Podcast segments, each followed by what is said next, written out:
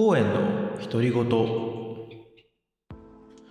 のポッドキャストは私公園が最近あったことや考えていることについてゆるく話していくシリーズです、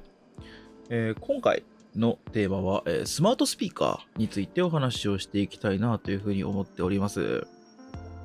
はいというわけでどうも皆さんどうもこんばんは。公園でございます。あのーちょっとねこういう前トークというかフリートークを実に挟んだ方がいいかなって思ってフリートークを挟むようにしようかなと思っております。はい。そこまで喋らないんだけど。はい。あの、毎日投稿ね、えーこちらのポッドキャストでさせていただいてるわけなんですけれども、このポッドキャストね、あの、平日はね、いや、これ変な話なんだけど、平日は投稿するのが楽なんですけど、休日がちょっとめんどくせえっていうね、のがあって、これなんでなのかっていうと、平日はもう昼休み、お昼休みにもうポッドキャスト収録して投稿までするっていうルーティンが出来上がってるんです、ある程度。なんですけど、休日になってくると、また始末が悪くて、あの、休日っていうのはほら、いつ起きるかもわかんない予定がなきゃ起きないし、そうそう、ずっと寝てるんですよ。皆さんどうか知りませんけど。ね。っていうところで、基本的にはこう、休日はいつ取ればいいんだろうなんてね、思ってるわけなんですけど。まあまあまあまあ、ね。そんな感じで、休日のリズムも出来上がってきたらいいなというふうに思っております。はい。いやー、物事は確か習慣化するまでにおよそ60日ぐらい平均してかかる、66日だっけな？習慣化までに平均してかかるそうなので、まあ66日ぐらい経ったらね、逆に取んないと気持ち悪いみたいになるんじゃないでしょうか。まあ早くそうなるといいなと思っております。はい。そんな感じで、じゃあスマートスピーカーの本題の方の話に入っていこうと思うんですが、皆さんはスマートスピーカーというものをお持ちでしょうか？まあ、そうですね、スマートスピーカー、いろんな種類がありますが、あの、まあ、スピーカー本体の種類もあるし、その、中に入っているアシスタントの種類、アシスタントって AI の種類もありますね。で、有名どころだと Google アシスタントっていうのが入ってるのが、まあ、Android スマートフォンであったりとか、あとは、まあ、昔は Google ホームって呼ばれてた、今 Nest Hub って呼ばれてますね。っていうようなものであったりとか、あとは、えー、Alexa ですね。Alexa が入ってるのが、えー Amazon Echo っていう Amazon が発売してるデバイスであったり、あとは Kindle の Fire タブレットっていうね、あの Kindle なんだけど、そので何電子ペーパーの e インクの電子書籍リーダーじゃなくて、その普通の iPad みたいな、ああいうこうカラー液晶のタブレットが、えーまあ、Amazon から売られてるんですけど、えー Kindle Fire っていうんですけど、Fire タブレットに Alexa が入ってますね。他何入ってるかな？ちょっとわかんないですね。はい。あとは、えー Siri ですね。えー、Siri は、えーと、確かね、ちなみに英語圏では Siri のことをね、セアリーとかって言うらしいんですけど、はい。まあ、どうでもいい話でした。えー Siri は、えーっとね、あれだ、まあ、一番有名ということは iPhone ですね。はい、iPhone。で、iPad。で、あとは Mac にも入ってます。あの、えパソコンの Mac ね、にも入ってます。で、これはあんま知られてない商品なんだけど、ホームポットってのがあって、まあ、Google ホームとか Alexa みたいなそのスマートスピーカー、スピーカーの機能しか持ってない、そのホームポットが入ったスピーカー、あ、じゃあ、えーっと、Siri が入ったスピーカーってのを、えー、Apple が発売してるんですよ。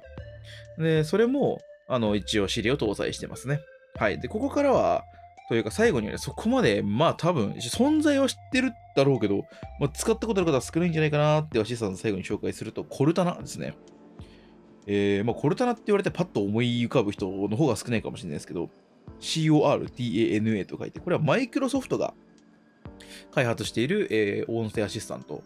ですね。はい。あの、Windows に入ってます。あの、Windows のスタートボタンの右側になんか丸っこいマークがあって、それを押したらなんか、ポポン、こんにちは、みたいなことを言ってくる、なんか、コルタナってやつあるじゃないですか。まあ、使ったことある人いるのかな？なんかその、今の時刻を教えてとかですら使ったことある人少ないんじゃないかなと思うんですけど、まあ、コルタナってのがあるんですよ。はい。ただ、今でもあるけど、もうマジで見たことないです、活用してる人。コルタナ便利だねって言ってる人、マジで一人も見たことないですね。はい。まあ、あれは世界でどれぐらい使われてるんでしょうか。ね。ちょっと疑問だなというふうに思うんですけど、はい。そんな感じでございます。ね、僕本人は比較的スマートスピーカーを、まあ、そんな大昔からではないけど、まあ、何個か使ってきた、えー経歴、経験がありまして、まあ、何かっていうと、まあ、一応最初に買ったのは Google ホームですね。はい。Google ホームをまず一番最初に買いました。で、その Google ホームは、えーまあ、当時はね、Google ホームって言われて、今 Nest Hub、Nest Hub かな？と呼ばれてるもの、もう今売られてないかな？あの形は。なんかタケノコみたいな形の、なんか上に平べったい、なんかちょっとこう、ステートランプがあって、まあ、上半分は白くて、下半分がなんかこう灰色っぽいスピーカーみたいな、丸っこいやつっていうのがあって、それを買ったんですけど、一番最初はね、ツタヤでレンタルしてきたんですよ。7泊8日ぐらいで、ツタヤでレンタルをして、とりあえず試してみたらすげえ良くて、そのまま返却に行くのと同時に買って帰ってきたっていうね、そんな感じの経験があります。で、まあ僕はその最近までずっと Android 端末を使ってたこともあって、そこからその Google ホームの方にどんどん振っていくわけなんですけど、Google ホームの、えーまあ、次世代 Google ホームで Nest Hub っていうのがあって、それは何なのかっていうと、こう、なんだ、タブレット、どれぐらいの、ちょっと大きいスマホぐらいのモニターがついた、多分 iPhone、なんか Pro Max とかぐらいよりもちょっと大きいぐらいのモニター。7インチぐらいかな？ぐらいのモニターがついたスマートスピーカーですね。はい。を買って。で、その次に僕がその完全に Apple 側に染まっていってしまったので、えー、iPhone とか Apple Watch とかで、えー、Siri を使ってるっていう、そういう感じですね。もう今は Google ホーム使ってないです。はい。っていう感じです。で、じゃあスマートスピーカーって何に使うのかっていうところですね。はい。まあ、あのー、お手本的な回答を最初にしていきたいなと思うんですけど、まず音楽を流す。ね。で、他にも様々な、だから、その、音楽を流すってのが、まあ、ちょっと、あの2単語、Hey とか、OK とかから始まる単語を言ってしまうと皆さんの端末、まあ、僕の端末もね、反応しちゃう可能性があるんで言えませんが、あの すいません。まあ、それらを言った後に、例えばなんか、ほにゃほにゃを流してとかって言うと、はい、なんとかさんのほにゃほにゃを再生しますって流してくれるんですよ。っていう音楽、まあ、BGM 的に流すっていうところの音楽とか、あとは情報を聞く系ですね。僕が使ってたのは、えー、乗り換え案内、天気、ニュース、レシピですね。これらを読んでもらってました。で、乗り換えに関しては、例えば、ここから新宿駅まで電車で行くとどれぐらいかかる？とか言うと、まあなんか、まず、ほにゃほにゃ駅に行って、何時何分に来る、ほにゃほにゃ駅に乗車します。えほにゃほにゃ駅で下車し、どうたらこうたらみたいなこう乗り換え案内言ってくれるんですよ。それを、まあなんか、こう、コードとか着ながら、ふんふんふんふんって頭に入れて、まあ、家を出ると。まあいうような形でしたね。はい。で天気はあるんですけど、まあこれ今日の天気教えてとか、今日の天気はって言ってもいいし、あのもっと簡単に言うことができるのが、今日雨降るって聞くと、今日のなんとかなんとかは、例えば、そうだな、僕は今、台東区、浅草という場所に住んでるんで、今日は台東区は雨は降らないでしょう、みたいな、言ってくれるとかね、っていうのとか、まあそういうのを使ってました。で、あとはニュースですね。ニュースは、えー、僕がね、読んでもらったのは日経ですね。なんかね、日経の音声版みたいなのがあるんですよ。なんて名前か覚えてないけど、ラジオ日経っつったかな、まあ、みたいなのとかで、あの、朝ニュースを聞きながら朝ごはん食べるみたいなことをやってた時期もありますね。はい。で、あとレシピですね。レシピは確かクックパッドだったと思うんですけど、が対応しててレシピを教えてくれると。ね、そのスマートスピーカーってのは声で操作するわけで、手が汚れてても使えるんですよ。っていうところが結構大きなポイントで。っていう風にやってました。特に、そのレシピは口頭で読み上げられてもあんまわかんないんで、ネストハブとかは、そのモニターがついてて、そこに文字で表示してくれるんで、ネストハブは結構便利だったなって感じですね。はい。っていう情報を聞く系ですね。で、他の方法として、タイマーをセットする。ありますね。あのー、まあ、なんか OK とか Hey から始まるのえー、コルタナは確かハローだったかな今から始まるみたいな。あれは、えー、 wake word って言うんですけど、今後 wake word って言いますね。その wake word を言った後に、あのー、タイマー何分とかって言うと、なんか、はい、タイマーを3分にセットしますみたいな感じでやってくれる。まあ、わかりやすい例だとカップヌードルとか作るの楽だし、僕の場合、その水タバコ、死者とかを作ることも多いので、それでタイマーを仕掛けてもらったりしたこともありますね。はい。っていうところ、ちなみに Apple Watch はもっと便利で、そのウェイクワード言わなくても、とタイマー言わなくても、手首をスッと持ち上げて、あの、何、Apple Watch に3分とか言うだけで、勝手に3分のタイマーがセットされるんですよ。これすげえ便利なんで、Apple Watch 使ってる方はぜひやってみてもらえればと思います。はい。で、こっからはちょっと変わった用途というか、まあ、便利とはまだちょっと違う用途の方に行くんですけど、まあ、話しかけるっていうのと、まあ、カスタムをするっていう用途が残り私の中では残ってるんですけど、話しかけるっていうのは、まあ本当にただ雑談ですよね。なんか話しかけてみます？そうだな。元気？はい、元気です。聞いてくださってありがとうございますと返事来ましたね。はい。みたいな感じ。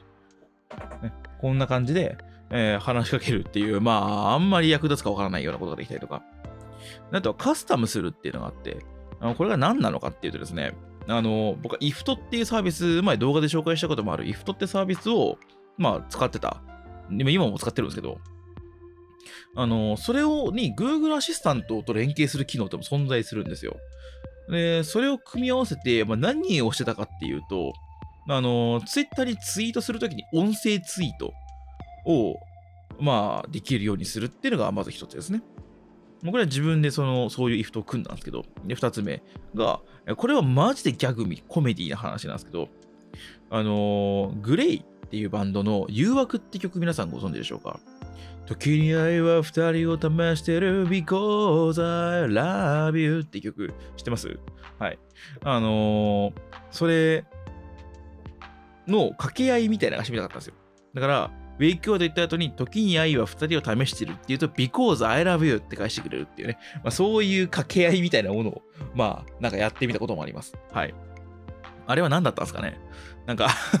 我ながら、あれは何だったんだろうなと、今だって思うわけですけど。まあ、そういうのが楽しかったんですよ。とにかく新しいものでいろんな遊びをするっていうのが楽しかったっていう時期だったんですね。まあ、こういう、まあ、それ以外にも、それはもちろん今のカスタマイズは、まあ、実用的じゃない例を言いましたけど、本当に if と組み合わせると、本当にいろんなことができるようになるんで、すごい良かったですね。おすすめですね。はい。っていうところで、まあ、そういう用途で使えますという感じです。ただ、どれも結構クリティカルになんか、何？これがないとこれがこれができないっていうぐらい依存度が高いものかっていうと別にそうではないと思ってて、なんか程よくね、あのー、なんて言ったらいいんだろうね、程よく生活を便利にしてくれるアイテムたちって言えばいいですかね。っていうところがあるかなというふうに思ったりします。なんで、まあ、なきゃないでいいけど、あると便利になるよねっていう、まあ、そういうものがスマートスピーカーの特徴だと思ってます。はい。で、えーまあ、そのスマートスピーカーに関してなんですけど、いろいろ言いたいことというか、僕は結構危惧しているところとかがあって、まあ、先日話していこうかなと思っていて。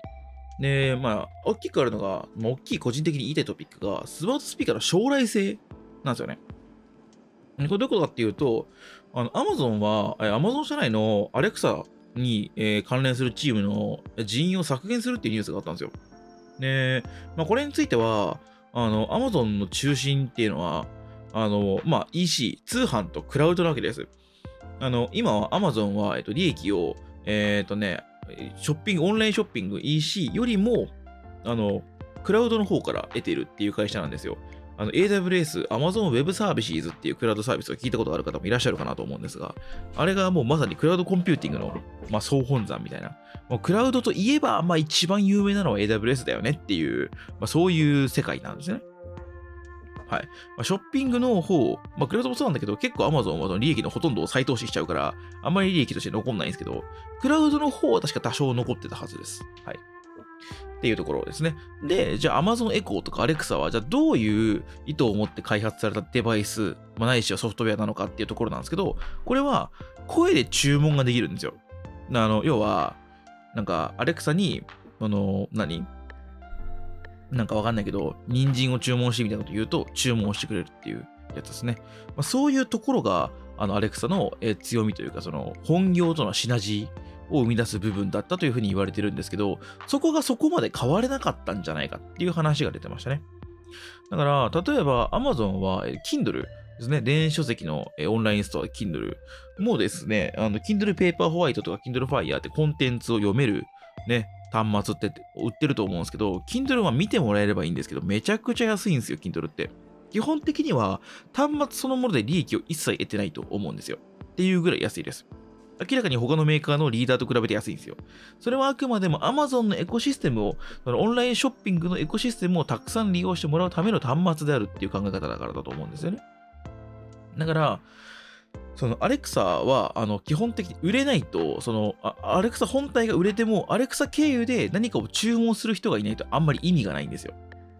っていうところ。だからアレクサって、そのスマートスピーカーの市場の中では結構最初の方に出てきた。あの、もちろんその、あであの Google アシスタントも存在してたし、資料も存在してたんですけど、あの、そういうスピーカー単体スマホとかの中に入れるんじゃなくて、単体でそのスピーカー、話せるスピーカーだよっていう製品で多分出してきたのは確かアレクサが、てかエコーが初めてだったと思うんですね。で、そこを市場を牽引してきたのは Amazon に他ならないわけなんですが、まあ、その Amazon がそこからちょっとこう、なんだろうな、あの力を、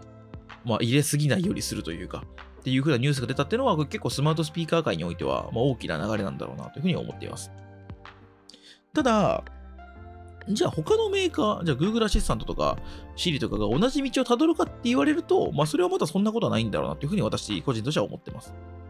どういうことなのかっていうと、Google はじゃあ Google と Apple、ね、どうなのかっていう話なんですけど、じゃあ Google っていうのは、まあ、情報のプラットフォーム。Google のビジョンっていうのは、この世界の全ての情報を整理してアクセスがしやすい形にするっていうのが、まあ、ミッションとして掲げてる内容なわけなんですけど、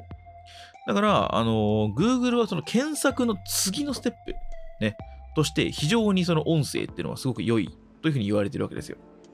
なので、まあ、Google が、その情報プラットフォームを構築している Google がそれを手放すとは到底思えないっていうところ。ね、Apple に関しては何なのかっていうと、Apple は基本的にはハードウェアメーカーなわけですね。iPhone とか Mac とか、そういったものを売るというのが、まあ、Apple の存在意義なわけです。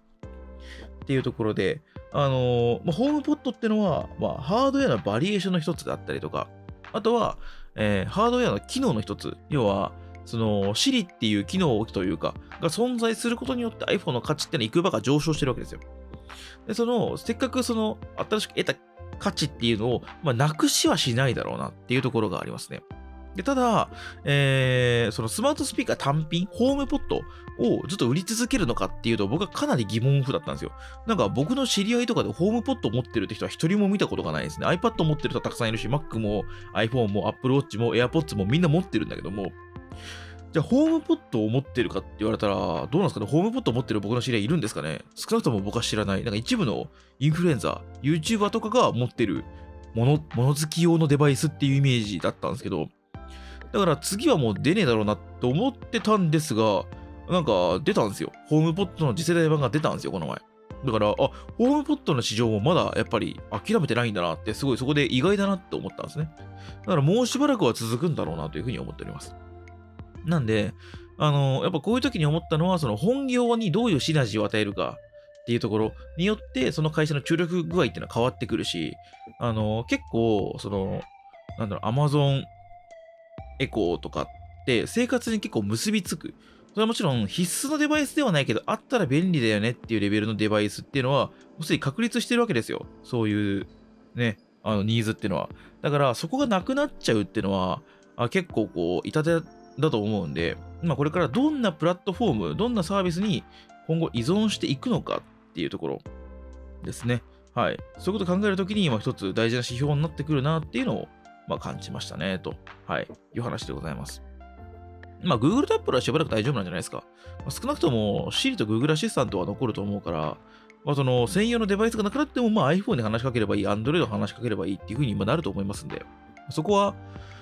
まあ安心できるんじゃないかなっていう気がしますね。っていうところと、あとは、えー、Google アシスタントと、まあ Siri、両方ともなんですけど、スマートスピーカーという形で残るかっていうのはわかんないと思ってます。っていうのが、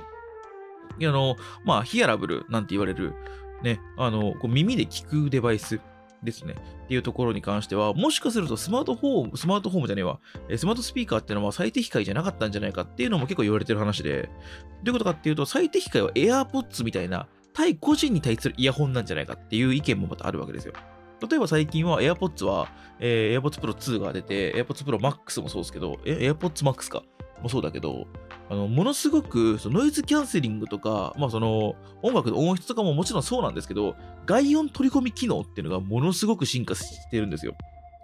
で、外音取り込みモードっていうのが進化すると何がいいかっていうと、あの、なんだろうな、えー、外す必要がなくなるんですね。その今までは、じゃ例えば店員さんと話すから外さなきゃとか、ね、あの人と話すから外さなきゃってなってたのが、全然その外してる時と同じ聞こえ方の外音取り込みができるのであれば、不要ですよね。外す必要ってないですよね。なんか、これはだいぶ前のニュースというか、ネタで、僕はそれを見たとき、ちょっと正気を疑ったというか、びっくりしちゃったんですけど、なんかね、AirPods の、えー、まあこれ多分日本のデータじゃないと思うんだけど、AirPods をつけている、その AirPods のユーザーの20%ぐらいが AirPods をつけたまま性行為をした経験があるっていうアンケート結果があったんですよ。調査結果があったんですよ。びっくりして、まあ、っていう形で、その、でも、そのスマートフォーム、スマートスピーカーってのは、基本的にスピーカーだから全方位に大きな音が出ていくわけです。それよりは、もう AirPods とか耳につけておいて、必要に応じてその AirPods とコミュニケーションを取るっていう風にした方が、まあいいんじゃないかっていう意見もあるわけですよ。そう考えると、まあもしかするとね、あの AirPods は、あの AirPods の方にどんどんシフトしていって、まあ、ホームポットとか、えー、ネストハブとかは不要だよねっていう風な、まあ、潮流になっていく可能性っていうのもあるんじゃないかなっていう風には思いますね。はい。で、これまでメインで話してきたのは、えー、Siri と Google アシスタント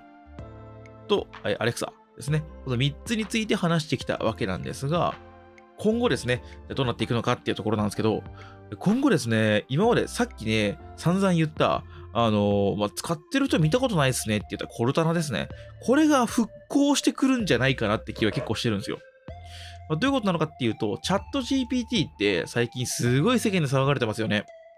あの、あれもイーロン・マスクが確か設立者の一つなんですけど、一人なんですけど、あの、マイクロソフトと結構仲がいいんです。マイクロソフトからの結構な出資を受け入れていて、最近は Bing っていう、あの、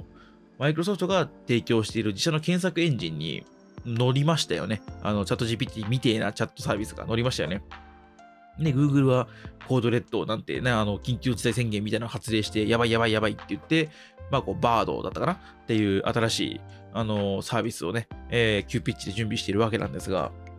まあ、チャット GPT の衝撃を鑑みるに、結構その、マイクロソフトがですね、あのー、コルタナとの親和性っていうのを、まあ、考えるっていうのは、まあ、想像に難くないんです、個人的には。なので、あの、マイクロソフトが、その、チャット GPT を引っ提げてスマートスピーカー市場に再度殴り込んでくるっていう可能性は十分あり得ると思ってます。ってなってくると、コルタナが、まあ、再度出てくるんじゃないかなっていう気がしますね。で、じゃあ、コルタナってのは今現状どうなってるのかっていうと、コルタナは、あの、Windows に搭載されていて、他にもあんのかな？一応、Bing アプリとかで見れんのかな？もうでもわかんないですけど。まあ、これとだったら基本的にはパソコンに存在してて、で、パソコンってのは、あの、基本的にね、あの、何？そこに座って使うもんじゃないですか。で、そこに座って、料理しながらパソコン触んないですよね。だから、コルタナって基本的にパソコンに座ってるから、もうその、期間とそのまま調べればよかったんですよ、基本的にはね。っていうふうに思うわけですよ。出先とかで、そんなパッとさ、歩きながらパソコン開かないじゃないですか。それはそスマホだったらできるし、AirPods とかだったらもっと簡単なわけです。もう常に耳についてるからね。っていうところを考えると、まあ、コルタナはその扱われ方が微妙だったし、じゃあ例えばコルタナは一応そのハードウェア、例えばその iPhone とか Android 端末とかね、えー、そういったところの中にアプリで入ってたとしても、あの、Windows フォンとかじゃないから、その iPhone に入ってたら Siri がそもそも入ってるし、Android にインストールしてもそもそも Google アシスタントがいるんですよ。ね。って考えたら OS ネイティブのものの方がいろんなこう、なんだろうな、電話をかけてとかいろんな機能が使えるんですね。それが、えー、マイクロソフトの製品だと使えないわけですよ。Windows フォンが今現状そんな下火だと思うから、今あんのかな？わかんないですけど。ね。っていう時に、じゃあ、えー、マイクロソフトはどうするのかっていうと、まあおそらくスマートスピーカーで構成かけてくるんじゃないかなっていう気が個人的にはします。その中でコルタナを積んだ、わかんないけど、なんか、コルタナ、何？ドットみたいなのが出てくるとか、ね、そういうその、スマートスピーカー市場にマイクロソフトが自社製品を入れてくるっていうのは、まあ、あり得る話なんじゃないかなと思ってます。ね、それぐらいチャット GPT の衝撃大きかったんで、まあ楽しみですね、今後ね。あの、僕は結構スマートスピーカーは個人的に結構長く使ってて思い入れのある種類のプロダクトではあるし、まあ、今後も伸びていくと思うんですよ。ね、ヒアラブルとかって本当コロナ禍で莫大に伸びたし、あの、ポッドキャストとかも、今まさにこれもポッドキャストですよね。ポッドキャストとかもかなり伸びてきたんですよ。それはやっぱ在宅勤務のニーズだったり、いろんなニーズがあると思うんです。移動中とかね、家事しながら聞くとかね、いろんなニーズがあると思うんです。で、そのヒアラブルの、その、ポッドキャストみたいなコンテンツとスマートスピーカーもめちゃくちゃ相性いいし、そういった形で結構耳で聞くっていう、目で見るだけじゃなくて耳で聞く、ながらでできるっていう、その注意を向けすぎずに、そのコンテンツを得られるっていうのは、めちゃくちゃ今後ニーズがあるんじゃないかなと思うんで、まあ、スマートホームと一緒にね、今後伸びていくんだろうなというふうに、個人的に楽しみにしているというところでございます。はい。いやー、スマートスピーカーね、ほんと好きなんですよ。ね、皆さんもね、スマートスピーカーのおすすめの付け方とかあったら、ぜひ教えてもらえればと思います。ということで、はい。今回は、えー、スマートスピーカーというジャンルの、えー、製品についてお話をさせていただきました。ということで、では、またお会いいたしましょう。お相手は、バーチャル YouTuber のコーエンでございました。ではまた。